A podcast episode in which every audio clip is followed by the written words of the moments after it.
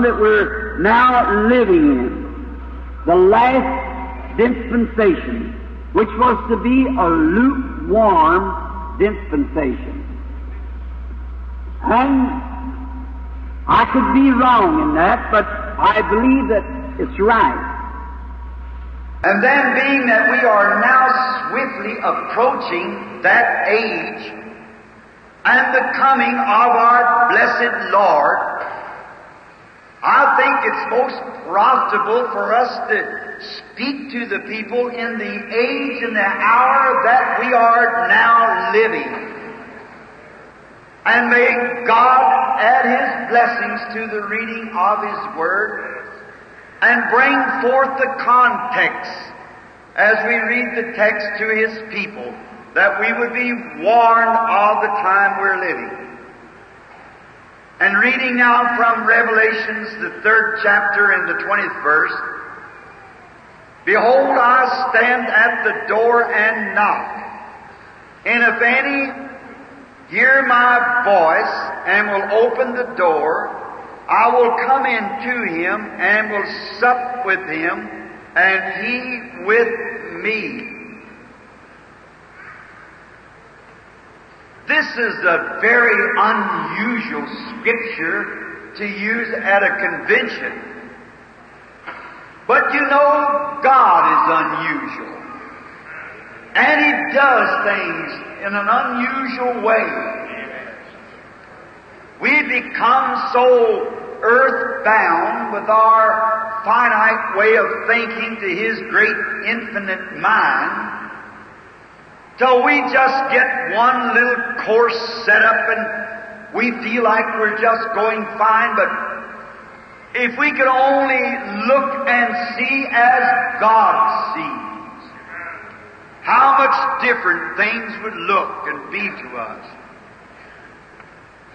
And the Bible says that God works in mysterious ways His wonders to perform.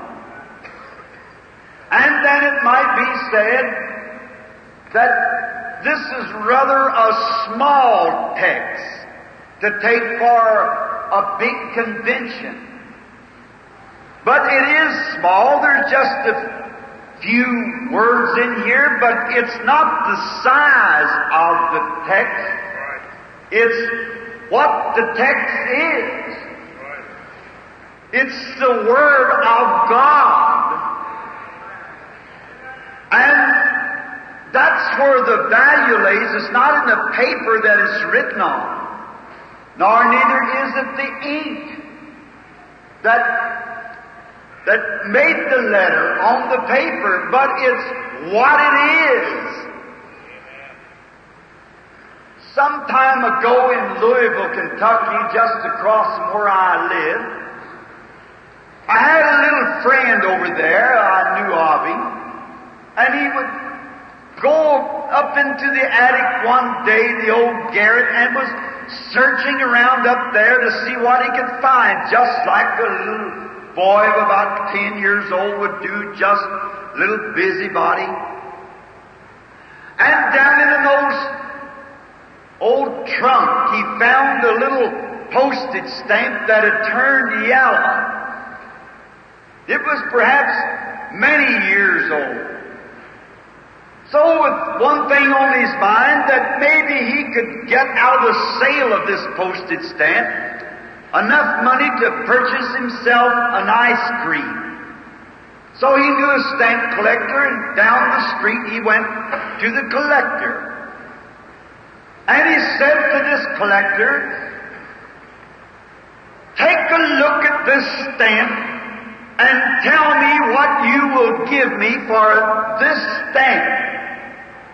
And the collector picked it up and looked at it and put it under the glass and he said, I will give you one dollar for that stamp. Why, he would thought five cents would have been a good price. So he sold the stamp quickly and taken the dollar and down the street for his ice cream. Sometime later, I guess about three months, That stamp collector sold that stamp for $2,500. And it went from one to another until now that stamp's worth more than a quarter of a million dollars. You see, it wasn't the paper. The little piece of paper had turned yellow. But it was what was on the paper that counted. That's what meant so much. And that's the way it is tonight with this little text. It isn't the paper or what size it is, it's what's wrote on it. It's the Word of the eternal God. All heavens and earth will pass away, but this Word shall never fail. It's God's Word. And many times we overlook the value of little things. I think that's a great thing today. That we're all trying to be something big. And you, sometimes a minister that's got just a little, a group of people back in some mission, he feels like maybe, oh, I can't be a Billy Graham or a Oral Roberts, so I'm not very much in the picture. But he doesn't realize that he's just as important as Billy Graham or Oral Roberts if he's in the will of God of doing his place. One time I was in British Columbia with Mr. Baxter, a friend of mine. We was talking, and the late King George was over to visit the schools. And all the schools turned out that afternoon to see him in the parade. And what a sight it was to see him. And we were told that he was suffering with ulcers so bad that he could hardly hold his face straight from agony from suffering. And he was also stricken with multiple sclerosis in his back. I had the privilege of praying for him, as you all know, and the Lord healed him. And while he was sitting in the carriage, and his beautiful queen and her blue gown or dress on, but in the face of death, in all of his suffering, he sat up straight in the carriage. And as he passed by his subject, how he would bow to them and the queen smiling. And Mr. Baxter, when they passed by him, he just turned his head and wept. And he said, think of it. The King of England goes by. And I thought if that would make a Canadian feel that way because the King of England passed by, what will it be to the Christian when Jesus passes by someday? How it will make us rejoice and be happy. And the teachers turned their children out and gave them a little flag, a little British flag to, to wave to the King to show their loyalty and their patronage to him. And in a certain school, a, a little girl didn't return with the rest of them.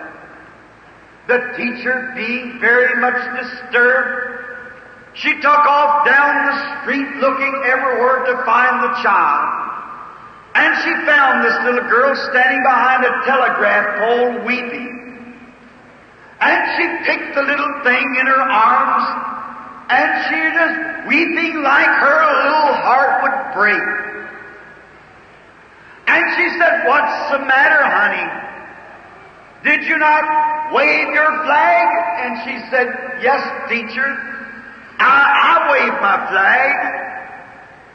Well, she said, Then what are you weeping about? Did you see the king? She said, Yes, teacher. I saw the king. Well, said, then why do you weep? Said, teacher, I'm so little. He didn't see me. Said I saw him and waved the flag, but I was too little for him to see. Now that might be right with King George, but that isn't so with King Jesus. No matter what little thing you do, He knows every little thing that you do. So you see, it's small things we pass over that mean so much. And then again, the Word of God is a pardon. It's healing. It's any of Christ's redemptive blessings belongs to you if you can accept this Word. Now, I'll go on record on these tapes saying this that if you take the right mental attitude towards any divine promise God has made, it'll come to pass. If you'll just look at it right. If you'll believe it, what God has said, now you have to look at it right. Many of you might have known John Sproul, who was a mute and was healed and is a minister now. I don't think he is at this time. He used to be a minister. He preached some. And he was saying one day that he went to, out to La Salle Lorraine's friends. And he and his wife, that was before she was deceased, and he said that he noticed the statue of Jesus. And he was standing with his hands in his pocket and he said, Oh, what a, what did the sculpture mean? by making such a, a statue as that, said it's discredited to the Lord Jesus. Said, well, it looks almost just like a form of a man there, and there's no expression to it. And he was talking to his wife, and the guide come up. And he said, I suppose, sir, you're criticizing that statue. He said, I am.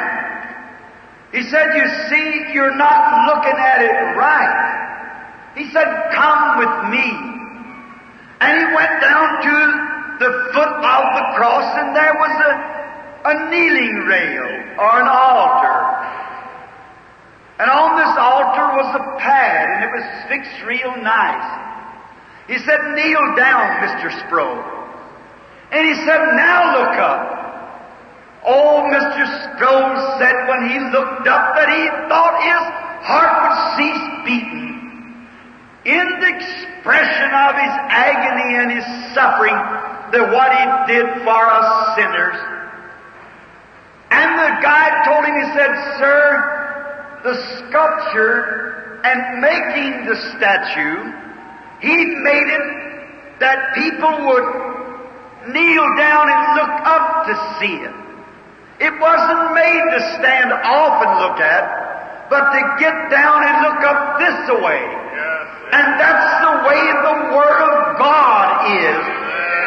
It isn't made to stand off and say the days of miracles is past, and there's no such a thing as Holy Ghost religion and heartfelt and born again. It's not made, it wasn't printed for that purpose. It was printed to get down and look up at the promise. Then it'll look different to you. When you get down before God and hold His Word and say, Oh, great, infinite, eternal, almighty Jehovah God, who sent this Word and it was made flesh and dwelt among us. Are you the same? Have you lost your power? Look at it that one time like that on your knees. You'll find out that the Holy Spirit will answer you back that He's just the same today as He ever was. But you must look at it right, on your knees, reverent. And then as we think of the knocking at the door, Lo, I stand and knock at the door. I just can't call that artist that painted the picture of Jesus knocking at the door. which I suppose every Christian here is familiar with it. But however, when a picture is painted, it must first go through the hall of critics before it can go in the hall of fame. And what a beautiful picture that is of the church. Before the church can ever be raptured and taken to the hall of fame, it goes here through the hall of critics. All that live godly in Christ Jesus shall suffer persecutions. It must go through the criticism. No criticism, no glory.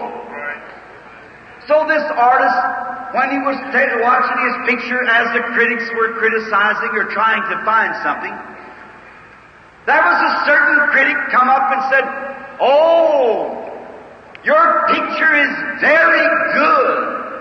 The profile of Christ is perfect. And him coming by night with the lantern in his hand and knocking at the door.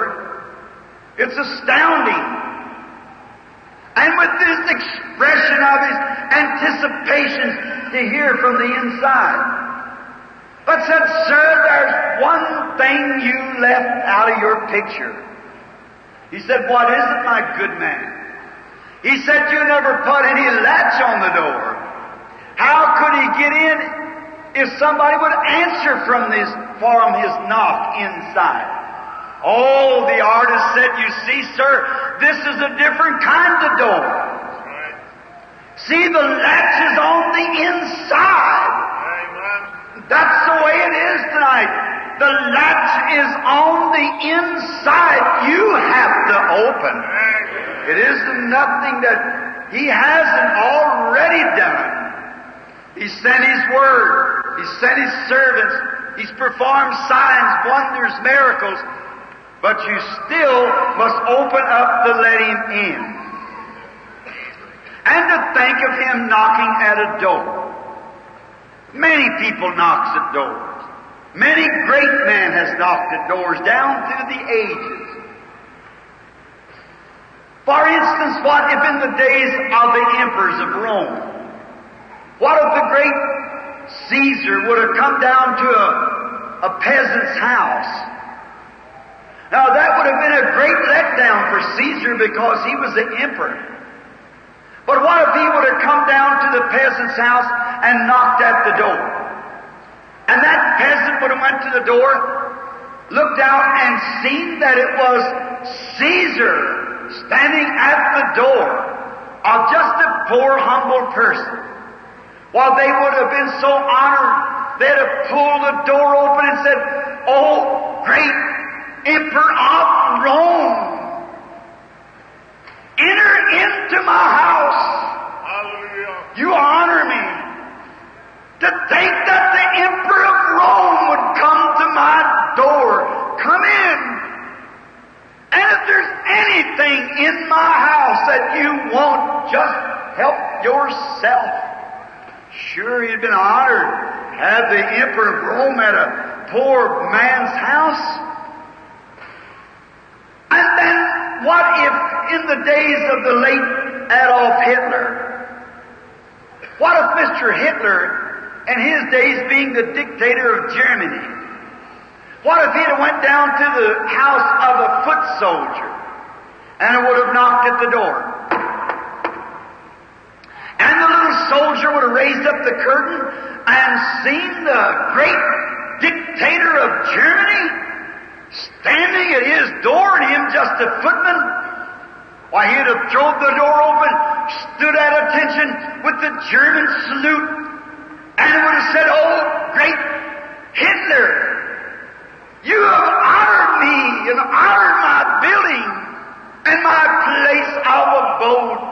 It's most too humble for you, for you, sir. You being the Führer of Germany. Enter in. And if there is anything in my house, you are welcome to it. It's yours. Certainly for the dictator in Führer of Germany to come to a foot soldier's house. Or I'd say this. What if the, the our president Dwight Eisenhower. What if Dwight Eisenhower come to the door of the best Democrat there is in Greenville? You'd be honored to have President Eisenhower at your door. You might disagree with him on politics, but he's a great man. He's one of the great Americans, and he's the President of our beloved United States. And I don't care if you did disagree with him, it would be an honor for you to do it. And I want to tell you something else. If Mr. Eisenhower, which I love him, he's our president, and if he did do that, humble himself to come to your door, the television would pack it. The newspapers would pack it. The whole world would know that President Dwight Eisenhower come to Greenville, South Carolina to a poor man's door and went in and had a visit with him. Sure, because he's an important man. What if the Queen of England that just recently visited the United States, what if she would have come to Greenville and found the most humble home that there is in Greenville and knocked on the door? And it would have been your home. And you'd went to the door and seen that was the Queen of England. It would have been an honor for you to entertain the Queen of England. Certainly. You would have said, Oh, Queen, come into my house. And if there is anything in here that you desire, you can have it. If you'd have had a little trinket that your mother gave you, or some good friend gave you, and you cherished it very high, yet the queen would say, I would like to have that. You'd give it to her, because it would be an honor for you to give it to her, because she's an important person. You see, though you're not her subject, but she's the greatest queen on earth. That is, of the rims of the nations. England, Queen of England, the greatest queen on the earth that we have today. And it would have been an honor for you to give her anything that she asked, because she's a, one of the most important women in the earth today. It's the importancy of the person at your door. But oh, who's more important than Jesus? Yes. And who's more turned down than Jesus? Maybe the president might want to give you a sharp bawling out or do something harm to you.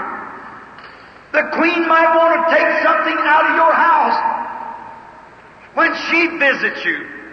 Or the Führer of Germany might want to execute the soldier but Jesus wants to give you the best thing that anybody could give you, and the only one that could give it. Eternal life, healing for your body, swap your weariness for joy, take the gloom away and give you a shout of victory. Wants to take away your sin and give you life, wipe death away from you, give you eternal life. And yet he's turned away from more doors than all the potentates and kings that this earth ever had. You see, he stands and knocks at the door, he said. And if any man will open, I'll come in.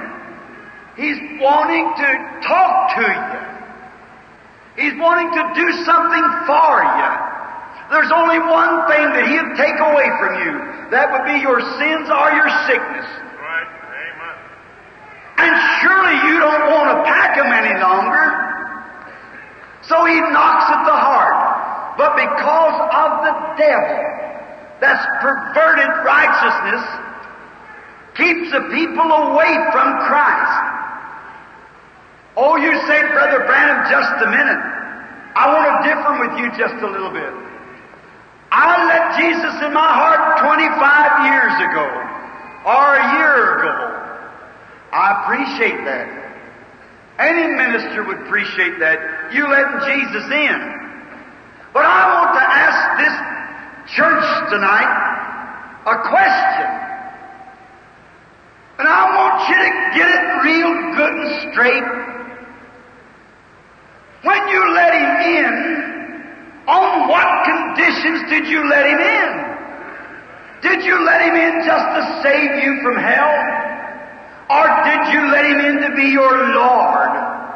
Now there's quite a difference.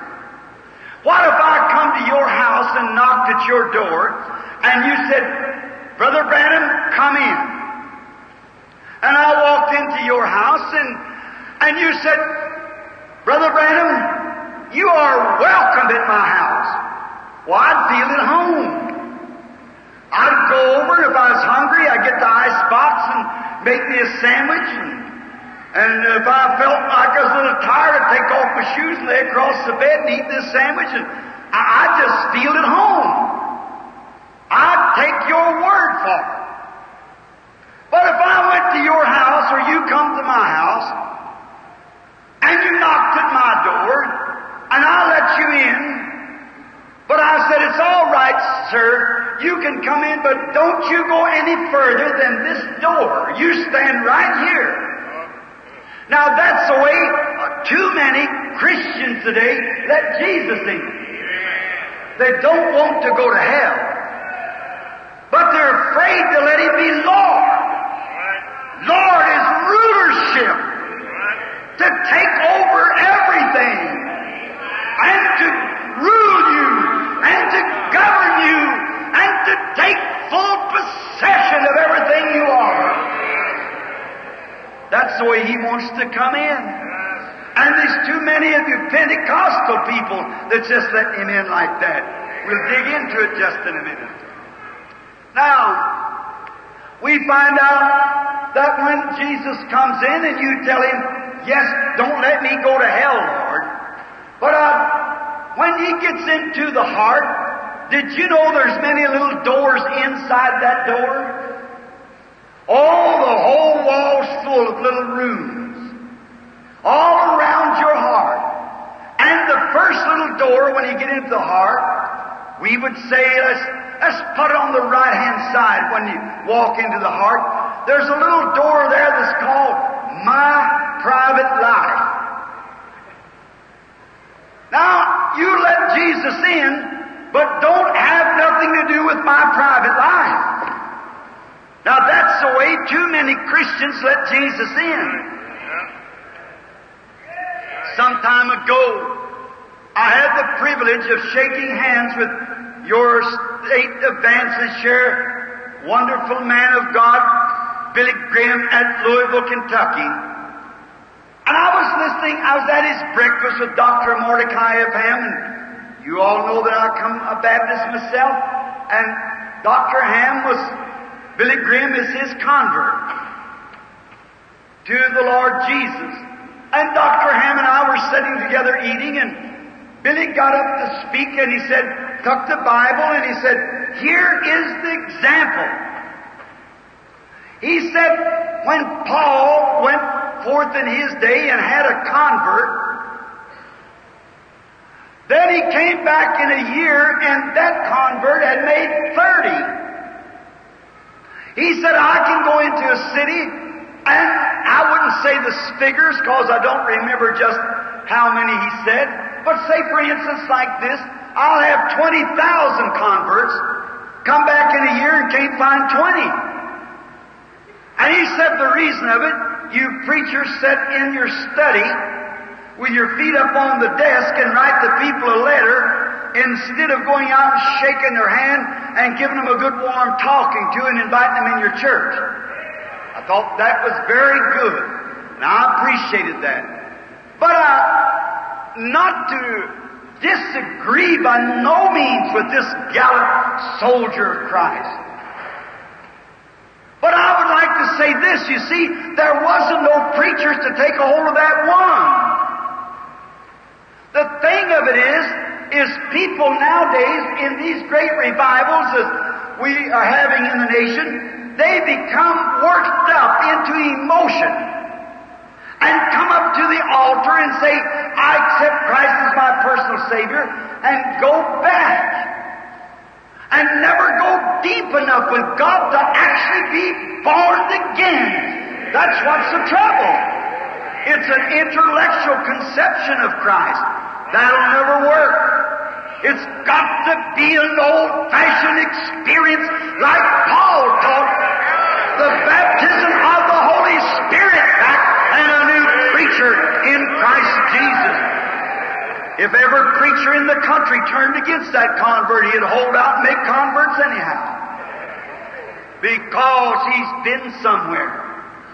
And there's no man in the world that's really ought to be placed behind the pulpit until first he has had a backwoods experience, or I'd say a backside of the desert experience, where he met God himself.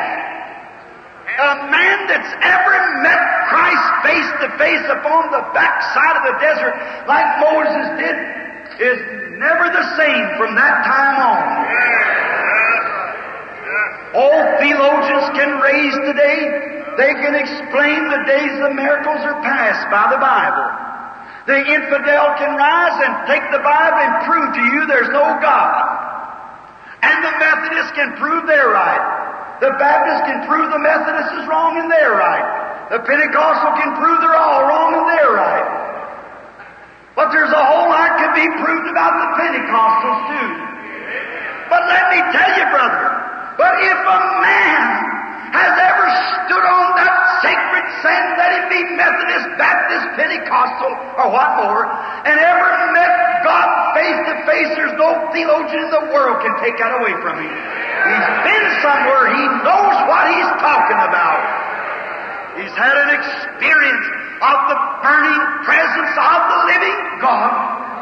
And all racers and all scripture explaining and diving away will never take that from his heart. For he's been made a new creature in Christ and become recreated with the power of Almighty God and made alive in Christ. And the devil, the enemy of your soul, can't tread on those sacred grounds where you met Christ. You know what you're talking about. You might not have education enough to explain it, but you know what you're talking about. That's true. We need more such as that. It's not explaining it, it's receiving it. I can explain the nine gifts, but I haven't got them. I might not be able to explain lots of things or to explain. That has nothing to do with it. Receiving Christ is receiving the person of the Lord Jesus. Something that you know that happened for you were there. And then as soon as the little trials come up, the Christian that just walked up and accepted Christ as personal Savior, never been born again, then he finally drifts off. The first little persecution comes up. Now, the, why is it? When Christ comes into the heart, He comes right straight first to that private life of yours. Now, I don't aim to hurt you, but I just want to ask you something.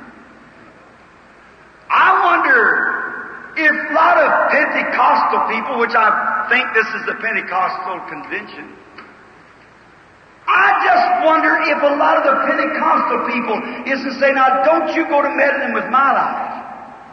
Let's look into it and find out. It used to be wrong for Pentecostal women to cut their hair.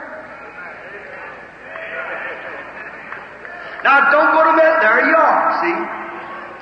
Now the Bible says it's wrong to do it.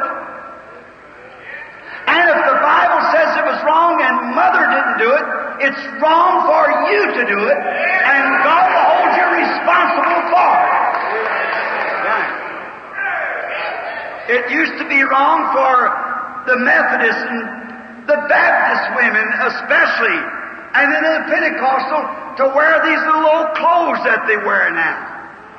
Well, if it was wrong in Mother's Day, it's wrong today. You can't make it anything else. God is infinite. And I look upon the streets and friends. It's you say now, Brother Branham, about me wearing long hair? The Bible said if a woman cuts her hair, her husband's got a right to divorce her. Amen. You say, where do you find that in Corinthians? If she cuts her hair, she dishonors her head and her husband is her head. Correct. And a dishonorable woman should not be lived with. That's right. Now, you might not love me after this, but you're going to know what's the truth as far as I know it, see? Because I'm responsible. I believe Christ is coming soon, and we've got to preach this word. Something's went wrong. An old Methodist preacher friend of mine used to say, sing a song, we let down the bars, we let down the bars, we compromise with sin. We let down the bars, the sheep got out, but how did the goats get in? Well, you let down the bars. That's just exactly. It's the truth. And to see Pentecostal women and Methodists and Baptists and all of you out on the street with these little old clothes on, little what you call shorts. You say now you're getting offline now. I'm getting into your private life. I'm talking about doors. Ah, you got other things to preach on, yes, but this ought to be preached on too. It's been neglected too long. And I'm not saying this disregarding my brethren at all, but what it is has been, we need not so much of this little fancy curly-haired snickle fritz Hollywood evangelism. We need some old-fashioned, God-sent, Holy Ghost backwoods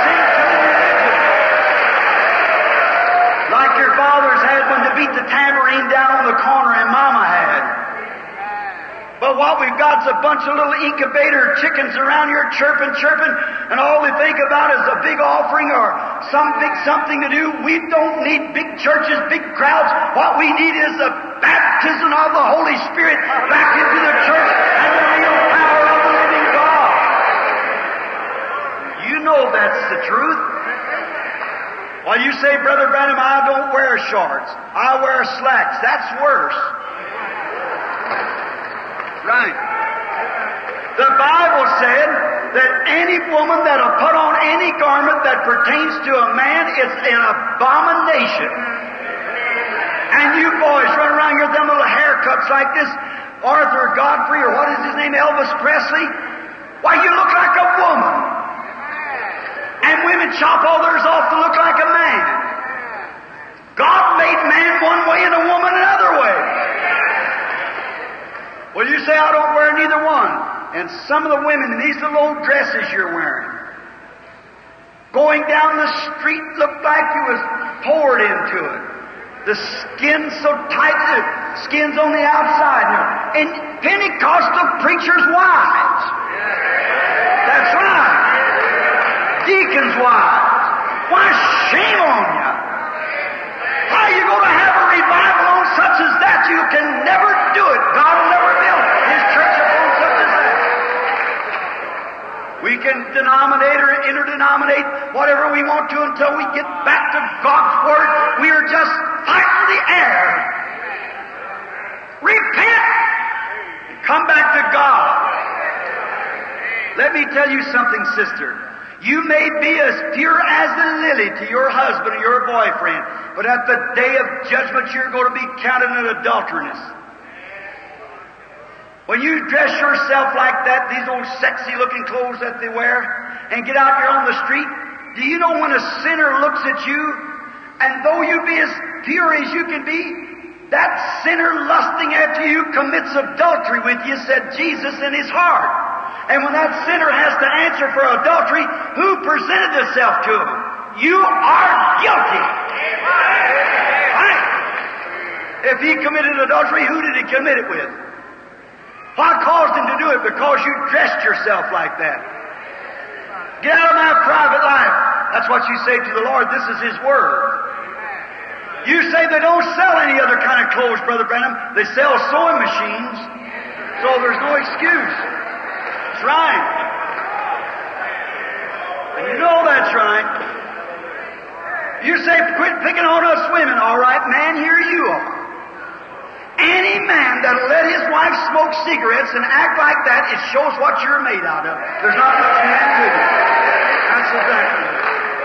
man is not measured by how much muscle he's got, how big he is. I've seen men that weigh 200 pounds didn't have an ounce of man in them.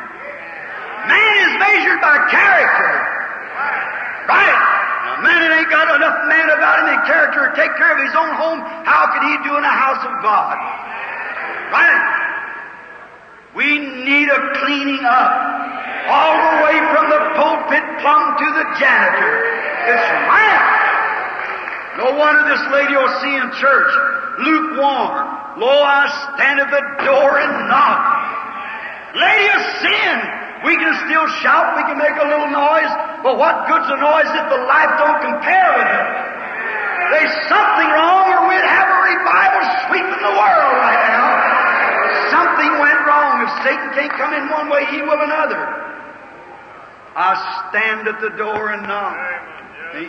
There's, don't fool with my private life. And some of you women, card playing. Out here in these, and some of the men even taking those social drinks. Why, it's a disgrace. All right, there's another little door after this uh, private life. Let's leave that door for a minute. I hope the Holy Spirit tells you what all's in there. But there's another little door right next to it, and that's called pride. Oh my. Pride. Oh, that's an awful door.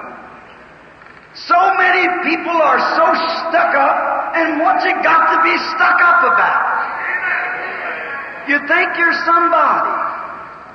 I was standing in a great coliseum some time ago, and I was looking at in a, a museum rather, and I was looking at the analysis of a man's body that weighed 150 pounds. That was a male.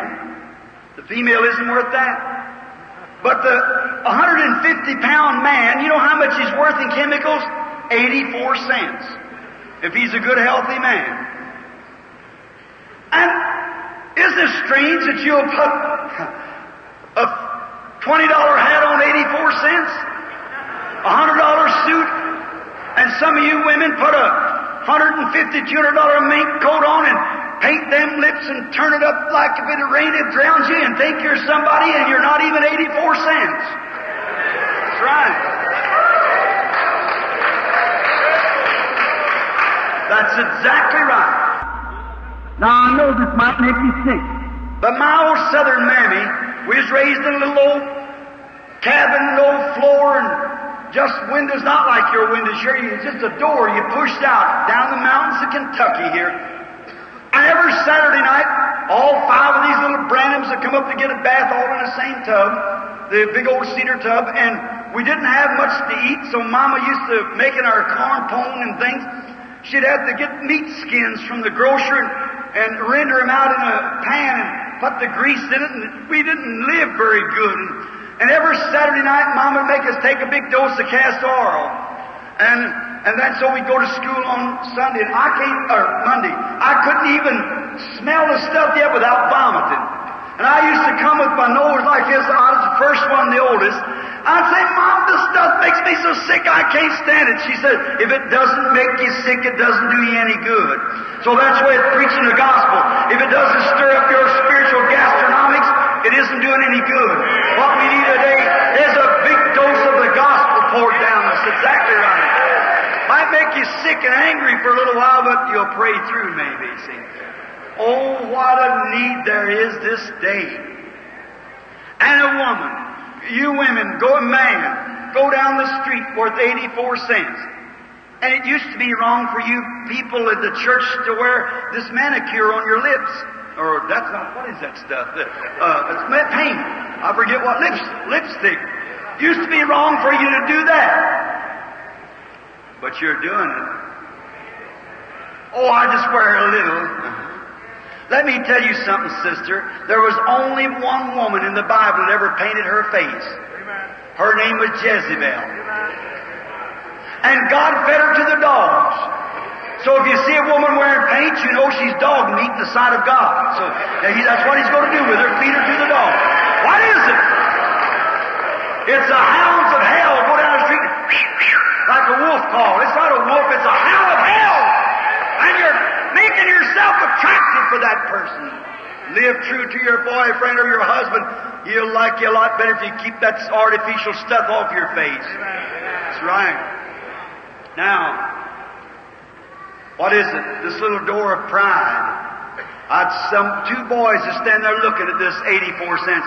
One looked over there and said, John, we're not worth very much, are we? No, we're not, Bill. I said, but boys, your body ain't worth very much, that's true. But you've got a soul in you's worth 10,000 worlds. You go down to the restaurant, what if you got a bowl of soup and you found a spider in it? Why, you'd sue the restaurant. You sure take care of that 84 cents, there's nothing goes in that wrong. But you'll let the devil push every ungodly thing he can down that soul and be satisfied with it. That is true. That's right. Oh, don't fool with my private life. And don't have nothing to do with my little pride. You know, I got some pride. I'm a southerner. I am too. But brother, when we become a Christian, we lose all of that. That's right. We must be Christ-like. Hurry to get to another door. There's a little door in the heart that's, that's called the eyes. And oh, how that little door is a hard door to fool with. The eyes. God has did everything that He could do to wake the church up with all kinds of signs, miracles, revivals, with Billy Grahams and old Robertses and Jack Shulers has crossed the country, and the church goes right straight on in and sin, and there's more sin in the world today than there was 50 years ago. What's the matter? It's that little doors of your eyes. If God could only open that door, you look on the television and you see old Roberts praying for the sick, miracles happen. You go into the churches, it becomes so common to you. You don't notice it no more. You go down to church, the Holy Spirit, in spite of all of our sin, He'll bless us. And when He does, the people will rejoice. And you go up, pretty good meeting. Mm, go on. there you are. You forget it. See? Your eyes ought to be open to realize that God is present. God is here. This is a house of God. Oh, you say, preacher, you talk about the coming of the Lord. My grandmother talked about it. Yes, Jesus did too. But one day it's going to happen. That's right. It's going to be here. Every sign. Oh, I've seen those things. I've heard of them for years. But you're going to hear them the last time one of these times. You know, I was raised in Kentucky, as I told you up. Mama used to put us up in the loft, old clapboard shingles. I don't know whether you know what they are or not. And the little cracks in the logs where the, the chink was out of it, the mud chinked up. And we'd have put on an old feather bed and a straw tick under it. And then she'd put a big piece of canvas over us to keep the wind off of us. Cause the draft through there would give all of us cold. We was all in one bed, two at the foot and two at the head and two in the middle, laid crossways. And so uh, we didn't have no more. And we'd take cold at night, and in the morning time when we'd wake up, our eyes would be closed sometime. Mama said it had matter in it. You know, cold get in your eyes. Stick your eyes together. Did you ever see a kid do that? Sure.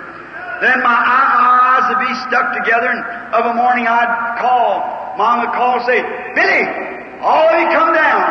I say, Mama, I can't even see how to get out of bed. My eyes are stuck together. Or she said, you got matter in them. When our grandpa was a coon hunter, and he'd go out and catch coons, and he'd take those grease and render it out and put it in a cup. And she'd save this grease, and it was good for anything. So she'd set that grease cup on the stove, and she'd come up there and take that coon grease and rub it in her eyes, and believe it or not, they clear up, and we could see how to get out again. Now, I'm going to tell you, brother, there's been a big freezing spell in the Pentecostal church. A lot of their eyes are closed. There's a big spiritual drought that's went through it. But it'll take more than coon grease to open the eyes of the church. Yes, it will. And the previous verse of this, Jesus said, Because you say you are rich, have need of nothing, don't know that you're miserable, poor, blind, naked, wretched, and, and don't know it. Could you, um, why the, you'd be a lot better off instead of having so many big churches if you was back down on the street corner in some store mission down here and have God with us, don't you think so? Certainly. Oh, we got big churches and our preachers got degrees of Doctor so-and-so, and like Mrs. McPherson said, a few weeks ago I was having dinner with her and Rolf, and she said, was talking about some man come out there with a, a latter rain, and it started to took all their members. I said, what happened? What took place? And he said, well, he said, see, it's latter rain. I said, latter rain. I said, Miss McPherson was latter rain too. She was. She was a latter rain to the Assemblies. The Luther was a latter rain to the Catholic. The Baptist was a latter rain to Luther. The Methodist was a latter rain to them. The Pentecost was a latter rain to the Nazarenes. Latter rain, what is it? When the church gets organized and set out home and just a big bunch of cold statues, then the Holy Ghost moves out and starts a latter rain. And she said, that's right, Brother Branham. What have you got here but a white elephant, a million dollars of nothing but steel? I said, if you had the old-fashioned revival back like Miss McPherson used to have, every one of them would be right here because it's being fed. A hungry child will eat out of a garbage can. And what is the day we need some old-fashioned, God-sent, Holy Ghost preaching from the pulpit to straighten the church back, lose faith and bring them to repentance. Right. We're too formal and set down. You say, I'm rich. Isn't that a, Phila- uh, not a Philadelphian, but isn't that a Laodicean age? I am rich. Have need of nothing. Oh, we got good ministers. We have. We got big churches. We have just as big as the rest of them. We are, our organizations are just, yes sir, that's right. Exactly. And know not that you're miserable, poor, wretched, blind, and don't know it and don't know it. That's what's the matter with the church today. It's in all this condition and yet doesn't know it. He said, I counsel with thee to buy for me eye salve and anoint your eyes that your eyes might be open. What we need today is God's eyesight. God's blessed Holy Spirit to wake us up to a place. What's it got us?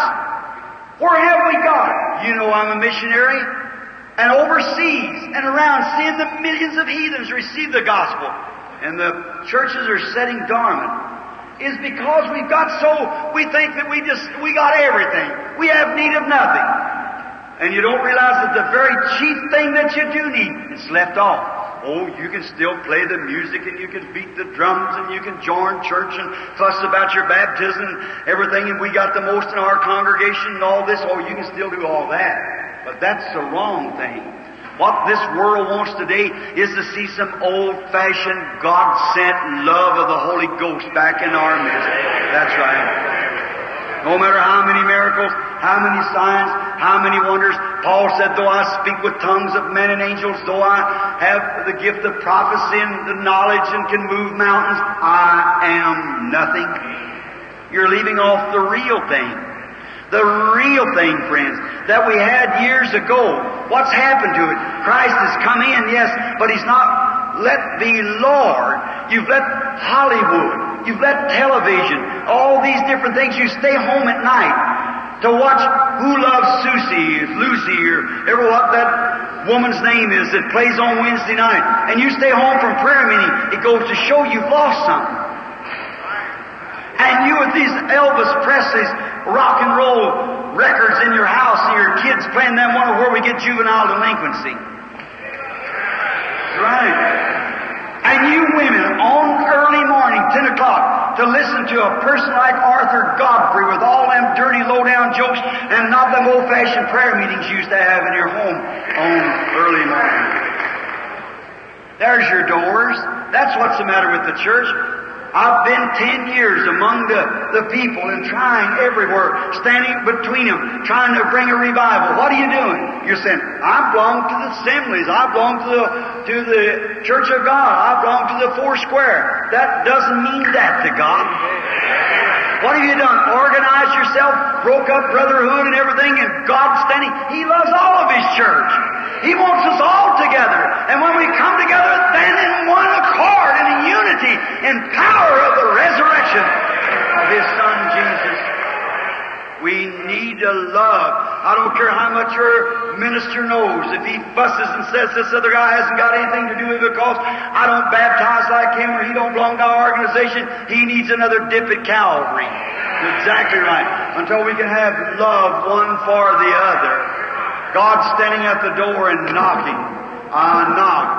And no man seems to be able to answer what it is. God shook every gift before us, all kinds of signs and wonders and been done, and still we just won't let Jesus come any further. You're afraid to take His word, afraid to trust Him. If you just only know how good He is to you, you'd only wake up to realize some time ago, I, what the world is looking for, just a moment, is to see some display, not of shouting, that's all right, I believe in that. Not speaking in tongues, that, that's all right, I believe in that. In this place, I believe in the whole Bible. Not some miracle of healing, I believe in that, every bit of it. But what the world is looking for is to see some real Christianity. Some real life that you live. Out on the street, wherever you are sealed with the power of God, with the glory of God. Not run down the street hallelujah, hallelujah. That isn't it. But a sweet, humble Christian walk before man, living the life, acting like a Christian, being like a Christian, behaving yourself like a Christian. That's what the world's wanting to see. And uh, people go down the street and say, if there ever was a Christian, a sainted person, there she goes, or there he goes. But you see what we've done? You know that's true, friend. When the church gets back to living what we are professing to be, then if Jesus said, "Ye are the salt of the earth," but if the earth has lost its, if the salt has lost its Savior, it's not good for anything but to be put on the feet of man, made robes out of. Now let me ask you something. Listen to this. A salt is a Savior if it contacts. If you've got a barrel of meat here and a barrel of salt here, the, the meat will spoil unless the meat and salt get together. And when you, if you're the salt of the earth, then you've got to live such a life, a written epistle till all men know what you are. No matter what you profess to be, You know, they say this, your life speaks so loud I can't hear your testimony. That's right. Some time ago, a little story I want to tell you just before closing of this, of this door that I'm speaking of. And think of the importance of Jesus at the door, trying to get in, to create a brotherly love. You let this audience tonight, right what's in this building, this few hundred people sitting here, let them become one accord. Let all their traditions and all their every uh, different denominational barriers and everything, let the women straighten up. Let the man straighten up. Let the preacher straighten up. Let's all come together. And a real big bundle of godly love. I'll show you that Greenville and oh, there's been a convention here. That's right. When you Methodists can shake hands with the Baptists, when you Church of God can shake hands with the Four Square, and Assemblies of God likewise, and say we're a brother regardless of what they do. We are brothers and we're worshiping the same God. While my brothers don't look nothing like me and I don't look like them, but we're brothers. We've got to recognize one another as brothers and sisters in Christ. I used to hunt up in the North Woods. I was just up there a few weeks ago. I met an old friend of mine I used to hunt with. And I, not to kill the game, I love to get alone in the woods, to be away from God, away with God, rather away from the world. Get up into the mountains where you don't smell gasoline and cigarettes all the time. Up where God can breathe. Up in a, a place high. Like Peter said, it's good to be here. Let's build three tabernacles. I love to get alone. And a feller that I hunted with, he was a great hunter, a good tracker, and he was a good man, good shot, but I, he was the meanest man I ever seen. He just wanted to be cruel just to be smart. Now that's a trend of the American people. Just, if you're a preacher, they love to blow smoke in your face because you know you don't believe in it. And people in the, around where you live, if you preach against women wearing those little old dirty clothes, they'll just come right out before you just to show it they'll do it. They don't realize that they're devil possessed. There was only one thing that ever made people strip their clothes. That was the devil. Find it in the Bible. Exactly right. What is it? A heathen trait. I've seen tens of thousands of black people. I've seen, look, I want to ask you something. At Durban, South Africa, I saw 30,000 raw heathens come to Christ at once. Woman give birth to a baby sitting as close as these, uh, his, these people sitting here. And never asked no help. Just give birth to the baby and picked him up give him a little spanking and turn him up to the breast and begin to let him nurse and listen at me preach. Just as primitive as they could be. Notice, them women there with no clothes on clout. And as soon as they, I've seen 30,000 of them accept Christ at one time. Break their idols on the ground because of a great miracle the Lord had did it, telling something it was going to take place, and it did just then. They seen that it could only be God, it couldn't be a man. And when they did, I want to ask you something. Is civilization going on? Is this a modern civilization? While we've been swinging backwards for 50 years. Those naked women that didn't have nothing on but in front of them a little cloud about so big as soon as they accepted Christ and I asked them to raise their hands and receive the Holy Spirit, were 200,000 standing there at one time. And as soon as the Holy Spirit come on those women, they walked away from the presence of those men with their arms folded. You didn't have to tell them put on clothes. See them on the street the next day, they're dressed. Christ puts on clothes, don't take it off. And we think that we're civilization while we're becoming more. This is educated heathenism. That's right. Now there's something wrong. Them women not even knowing they were naked. They don't even know which is right and left hand. And as soon as the Spirit of God strikes them, they cover themselves up like this and walk away. What does that? And you say you got the same Holy Spirit that makes you take your clothes off. God doesn't do things like that. So there's something wrong somewhere. So this fellow, being mean just to act smart, he come and he'd shoot these little fawns, that's little baby deers, just to be mean. And I'd get after him about it. He said, Oh, Billy, you chicken-hearted preacher. Said, you're a good hunter, but you're just too chicken-hearted. I said, Bert, there's a lot of difference in being a hunter and being a killer. See? I said, don't do that. Now, if the law permits you to kill a fawn, that's all right. There's nothing wrong with the size of the deer. But it's killing a whole bunch of them just to be mean. Be the same way to kill birds, chickens, or anything else. Just to be mean. That's cruel. Abraham killed a calf and fed it to God, and he ate it. So Zachariah, so nothing wrong in the little part of it, but he just killed the little fellows just because I was along. Strangle them, sometimes cut the quarters off of them, throw the rest of it away. Just to be mean. I said, Bert, you're a good guy, but you're the, you're the meanest guy I ever knowed of. And one year when I went up there, he made himself a little whistle. And he could take that little whistle and go just like a little baby deer crying for its mammy. Well, I thought, Bert, you're not going to use that whistle. Surely. Oh, he said, go on, Billy. There's about six inches of snow on the ground that morning late in the season.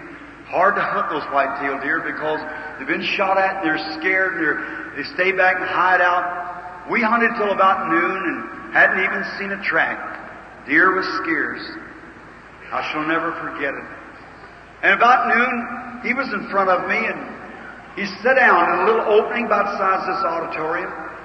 And he went back in his shirt. I, we usually packed some sandwiches and some hot chocolate and so forth. We'd drink and, and, and eat our sandwich, and then we'd take separate roads and go back, work back to the main camp in the afternoon. We hadn't seen no tracks, so hunting had been very bad that morning. And when he sat down, he kept reaching back like this. He set his rifle down. He's feeling for something. I thought it was his lunch. And he pulled out that little whistle. I said, Bert, you're not going to do that. Oh, he said, go home, preacher. And he took the little whistle in his mouth and he blew it. It sounded like a little fawn crying for its mother.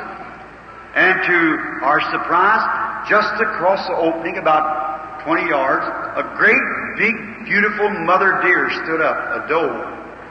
Well, I could see her big brown eyes and the veins in her face. Those great, big ears standing up. She's so pretty. And she stood up. Now that's very unusual for a deer to do that that time of day. Bert looked back at me with them lizard-looking eyes, looked at me, kind of smiled, reached down for his rifle real easy. I said, motioned my head to him, he just laughed and looked again, and he blew the whistle again. That mother stepped right out in the opening. Now, if he's a hunter here, you know that's absolutely unusual for a deer. Especially in hunting season after they've been shot at. They're at noontime. They're hid down good under piles of brush, stand in the thickets. They won't come out golden. But what did she come out for? She was a mother. She wasn't playing church. She wasn't arguing her denomination. She was a mother at her heart. There was something in her. She heard a baby. It was in trouble. And she was a mother. She must get to it. She didn't think about fear. She wasn't putting that on like a lot of so-called Christians do. She was a real, there's something in her. She was born a mother. Oh, if the church could only be that real. If the, if the members of the body of Christ could only be that real. His love had pulled her out there. Not to say to the other deers, hey, all the rest of you deers, all you bucks and does over there, look at me how brave I am. No. No. Wasn't that. She wouldn't have done it. She knowed better. Christians so-called don't. Just to play church and to play Christian. You got to be a Christian. That's what we need is to be a Christian. Then when she walked out there, I thought, oh my. And I heard him pull that 30 shell up and put it in the chamber and lock it down. Raise his gun down. Oh, he was a dead shot. Those crosshairs laying across that loyal heart of that mother. I thought, Bert, how can you do that? Why, in a second from now, you'll blow that loyal heart plumb through that deer. Why, he would turn her 15 feet in the air, that close to her, that 180 grain bullet striking about a ton and a half at a, that distance. Why, he'd turn that little, about a 80 or 90 pound mother, why, he'd blow the heart plumb through her. When that mushroom would blow a hole that big around, standing that close to her. I thought, how can you blow that loyal heart out of that mother? And her looking for her baby. She's not a hypocrite. She's a mother. I seen that rifle level down. I turned my back. I couldn't watch it. It was too much. I just couldn't do it. I turned my back. I thought, oh God, don't let him do that. I was just listening any minute to hear that big gun fire, and I waited for a few minutes, it didn't fire. And I looked around, and the gun barrel was going like this, shaking. And he threw the gun on the ground, turned around, the big tears running down his cheeks. He grabbed me by the pants leg. He said, Billy, I've had enough of it. Lead me to that Jesus that you talk about. What was it? My servant? No. He saw something real. He saw something that wasn't put on. He seen something that was genuine. What real love would do. That one, that sinner, there I turned him around on that snowbank there, and that mother walked away. And there on that snowbank, that mother deer done something to that sinner that was more than all the church members he had seen in his lifetime. She displayed something that was real. He said, Billy, if God made that deer, and He made her a mother, and she's not afraid to die for the cause. He said, tell him, Billy, to make me a Christian like that. Make me a Christian, as much Christian as she is a mother. God, that's my prayer. Make me a Christian, Lord. If everything else fails, make me a Christian, Lord. Put something in me that's real. Knock at my heart, Lord. Tell me my short place where I'm short at. Come in, Lord. Open up my doors of my own life. Open up my private life. Open up my eyes. Open everything, Lord. Let me see you, the love of God that's shed abroad in our hearts for the Holy Ghost. That's what I want. That's what Christ wants to do to this church. Not give you any more gifts. You got too many of them now. What He wants to do is to give you Himself. Love. The love of God, the abundant life in your heart that makes you love everybody, makes you love Him till you can't rest. Remember, the Bible said that when the Holy Ghost went forth to seal those for the kingdom, the Holy Ghost was bidden to only seal those who cried and sighed day and night for the abomination that was done in the city. Can anybody raise your hand tonight and tell me of a Christian, one in Greenville, that lays on their face so burdened for the sins of Greenville that they cry and sigh before God day and night? Tell me where that person is. I can show you the mark of the Holy Ghost. For the Bible said, mark only those who sigh and cry for the abominations did in the city. Now can I say, can you show me somebody belongs to church? Thousands. Can you show me somebody that shouts? Thousands. Speaks with tongues? Thousands. Works miracles? Thousands. But show me somebody that sighs and cries for the abominations did in the church. See how worldly we get? Get away, cutting hair, wearing wrong dresses, drinking cigarettes out, drinking, smoking uh, LBC. You see where it's at? We let out the bars, compromise with sin. What we need tonight is to listen to that knock coming at our door. Return unto me. If the people that's called by my name shall assemble themselves together to pray, then I'll hear from heaven. I wonder as we bow our heads just a moment. I'd like to ask you a question. Lady,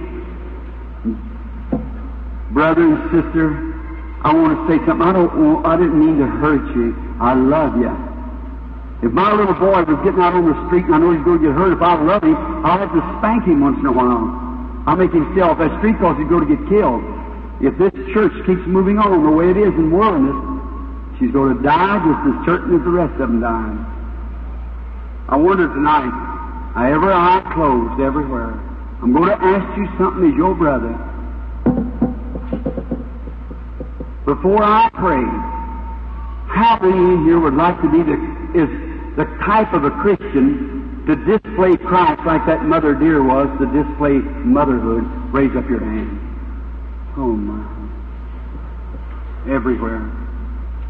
Certainly mine too, brothers, sisters. Mine too. Oh God, tear me down. Take me down to the potter's house.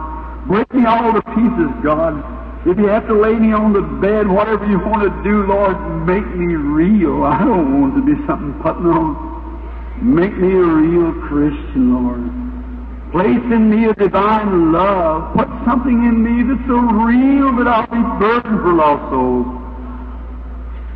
I've been in churches make altar calls. A sinner comes to the altar, have to beg people to come pray for him. Oh my, the church has lost its zeal. What is it going to stop it? No, because the Bible said to be lukewarm.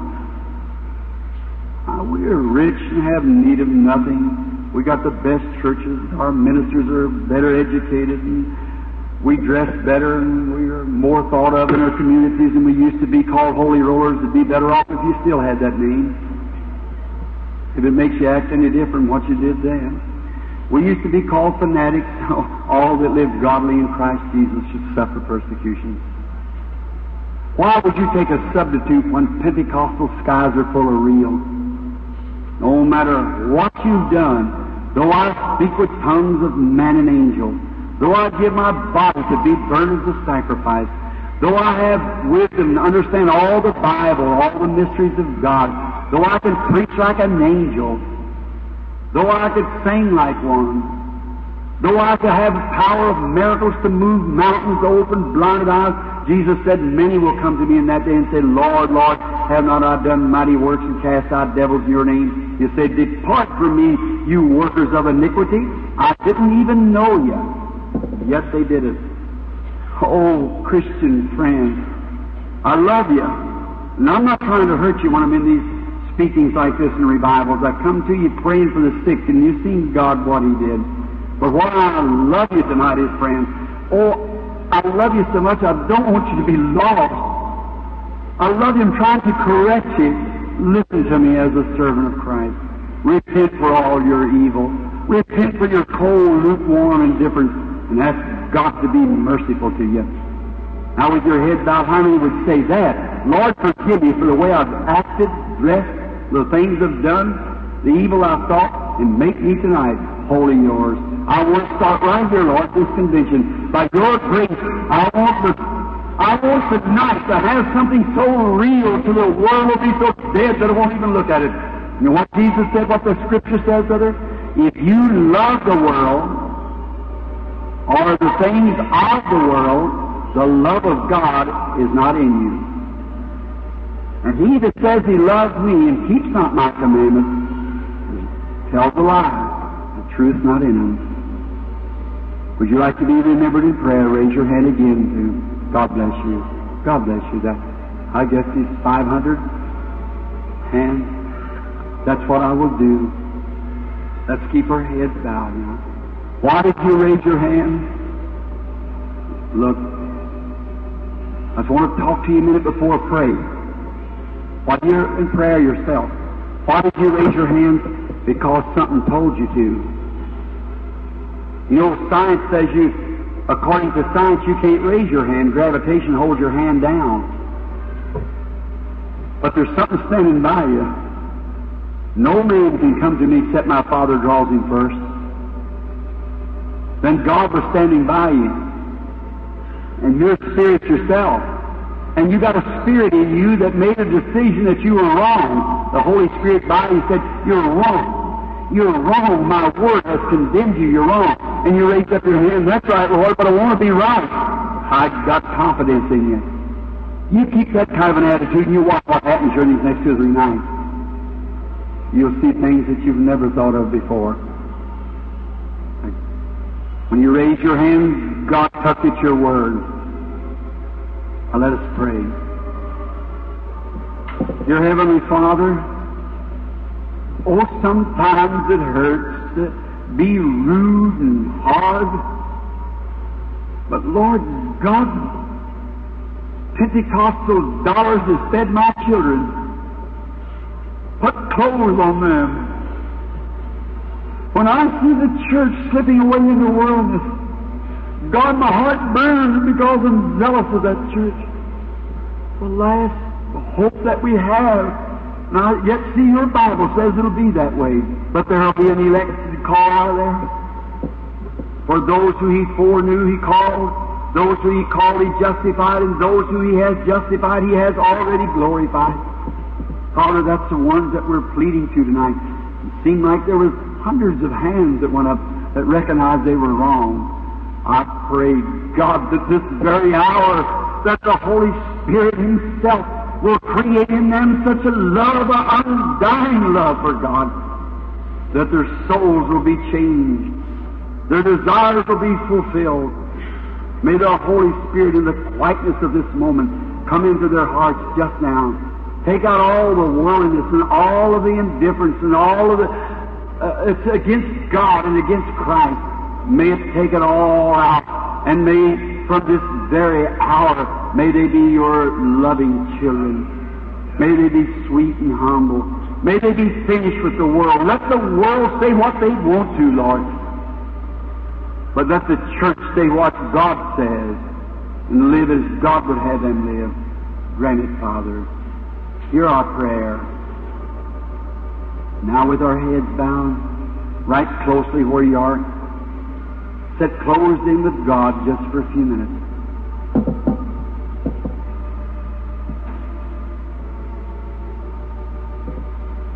And while we sing real softly, the song leader will come here, whoever who's leading the song. Softly and tenderly, Jesus is calling. I want you with your head bowed, everyone reverent. I want you to move up out of your seat, come up here around the altar. Come here and stand here just for a word of prayer, if you will. Then you go back to your seat. Softly now while we sing it all together now. All right. Softly Now keep your head bowed and pray. Lord God, Jesus deal with hearts just is now. calling. May people come out of their seats everywhere, come forward to the altar, recognizing you're wrong. Grant us our